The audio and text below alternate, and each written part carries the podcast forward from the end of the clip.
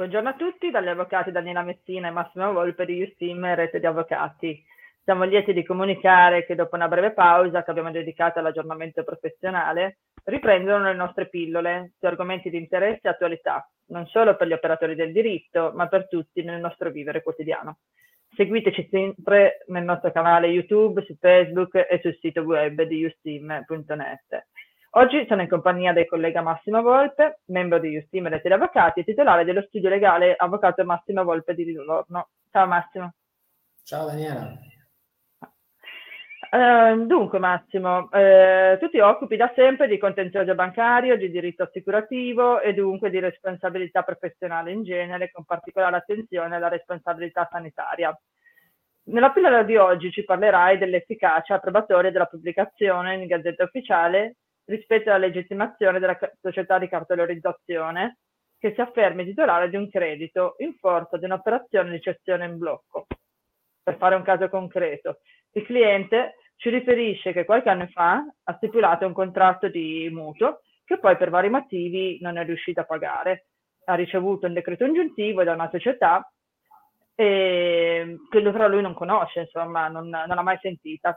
Questa società afferma di aver acquistato in blocco i crediti della banca e di averne dato conoscenza tramite pubblicazione in Gazzetta Ufficiale.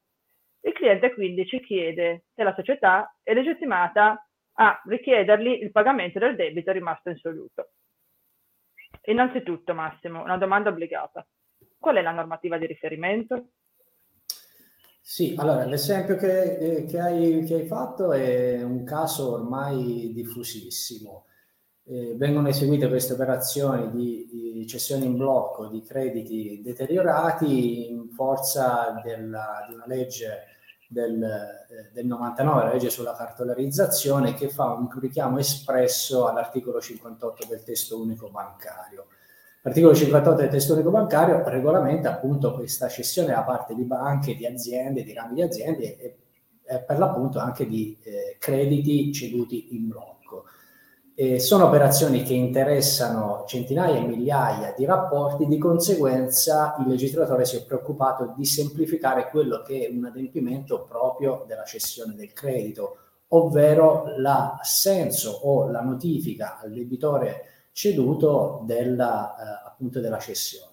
Questa semplificazione eh, viene prevista dall'articolo 58 con due adempimenti pubblicitari che eh, danno quella che è poi una conoscenza legale della notizia della cessione, ovvero l'iscrizione di questa notizia nel registro delle imprese e la sua pubblicazione in gazzetta ufficiale. Questi adempimenti, in base all'articolo 58, sono espressamente equiparati proprio alla notifica al debitore prevista dall'articolo 1264 del codice civile. Quindi ha la funzione proprio di semplificare questo che è un adempimento che rispetto alle operazioni di cessione in blocco sarebbe assai gravoso perché bisognerebbe acquisire l'assenso o notificare appunto a migliaia di soggetti.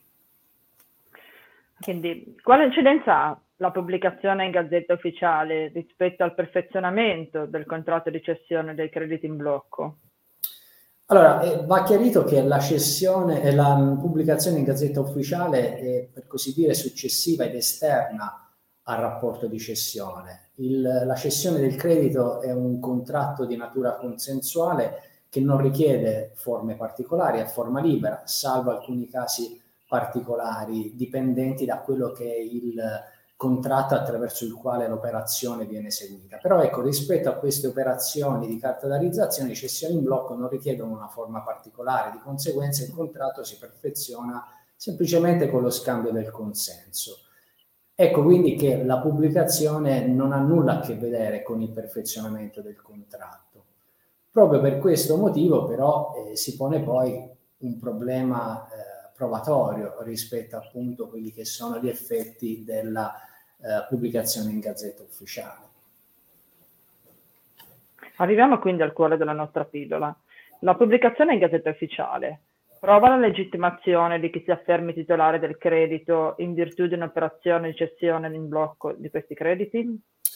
Beh, di per sé direi proprio di no. Questo perché? Perché eh, questa pubblicazione non segue ad un percorso di verificazione eh, dell'informazione, ma eh, risponde semplicemente a una dichiarazione di fatto una dichiarazione unilaterale del soggetto cessionario. Il soggetto cessionario paga dei diritti, pubblica in quella che è la parte seconda della gazzetta ufficiale, il cosiddetto foglio degli avvisi, quindi quella che leggiamo in gazzetta ufficiale è appunto una mera dichiarazione unilaterale. Conseguentemente nel momento in cui viene contestata da parte del soggetto che viene indicato quale soggetto ceduto la legittimazione del soggetto che invece si affermi cessionario del credito, la pubblicazione in gazzetta eh, non sarà eh, sufficiente sotto il profilo probatorio. Peraltro, indipendentemente da questo, è necessario che la pubblicazione, che comunque ha contenuto libero e quindi varia notevolmente a seconda del soggetto appunto che la cura, eh, deve comunque consentire, su questo c'è uniformità di pensiero in dottrina e giurisprudenza, salvo alcune eh, limitate voci discordanti, deve consentire un'individuazione senza incertezze del rapporto eh, del soggetto che viene richiesto dal pagamento e cioè della inclusione di questo rapporto nella operazione di cessione in blocco. Su questo diciamo, c'è un uh, riscontro anche positivo nella circolare, eh, nella circolare della Banca d'Italia che eh, riconosce la possibilità che l'identificazione avvenga per categorie, ma richiede comunque questa identificazione appunto possa essere fatta, identificazione possa essere fatta senza incertezze. Non è quindi possibile che un soggetto contesti la legittimazione del, del cessionario qualora la pubblicazione in Gazzetta Ufficiale consenta questa identificazione senza incertezze nel suo credito? Allora, eh, diciamo che se venisse contestata soltanto la, eh, l'inclusione e quindi la legittimazione del soggetto cessionario, una eh, pubblicazione che consenta l'individuazione senza incertezze eh, inibirebbe la possibilità di contestare la legittimazione.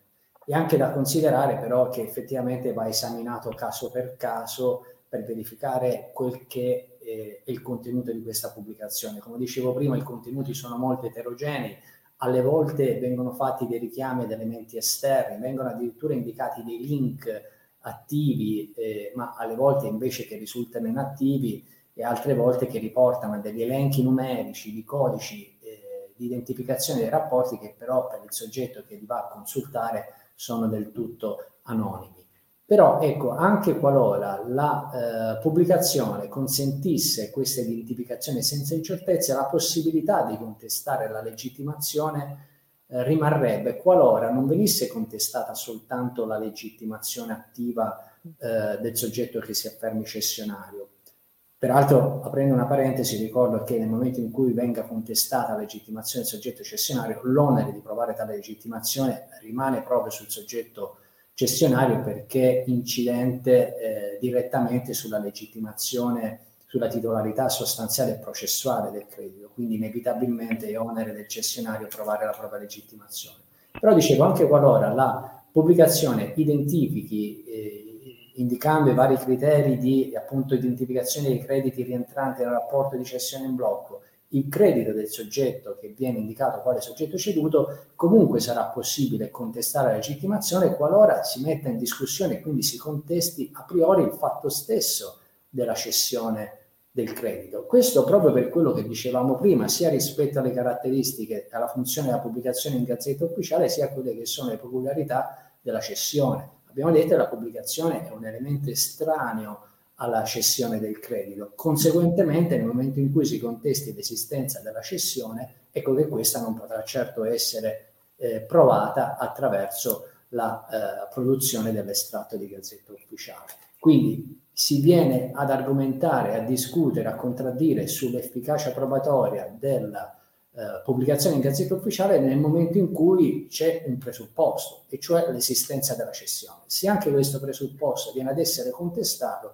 ecco quindi che la pubblicazione diviene sotto il profilo probatorio eh, irrilevante, perlomeno fino a quando non si darà prova dell'esistenza del contratto di cessione. Che è anche vero che ha forma libera, come dicevo all'inizio, ma è altrettanto vero che per questo tipo di operazioni ha sempre necessariamente forma scritta perché sono operazioni assai complesse che vanno ad interessare più soggetti, perché ricordiamo che alla base di queste cessioni c'è poi la creazione di veri e propri prodotti finanziari, mm.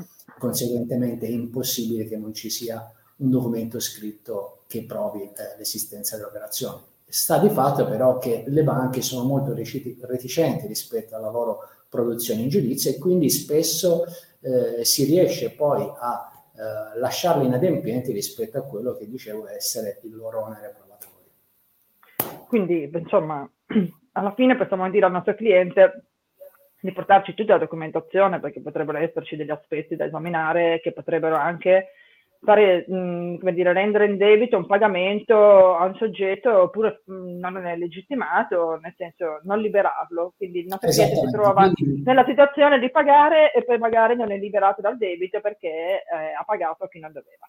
Per cui, proprio per questo, se non è chiara la situazione, la contestazione diventa doverosa, proprio perché si deve evitare un pagamento non liberatorio, quale sarebbe un pagamento fatto al vecchio titolare diciamo, del, del credito, quindi al soggetto cedente dopo la cessione. Perfetto. Grazie Massimo per il tuo contributo, chiaro ed esaustivo. Noi abbiamo concluso, Justima Rete di Avvocati vi aspetto online per la prossima pilla. Restate connessi, a presto. Ciao.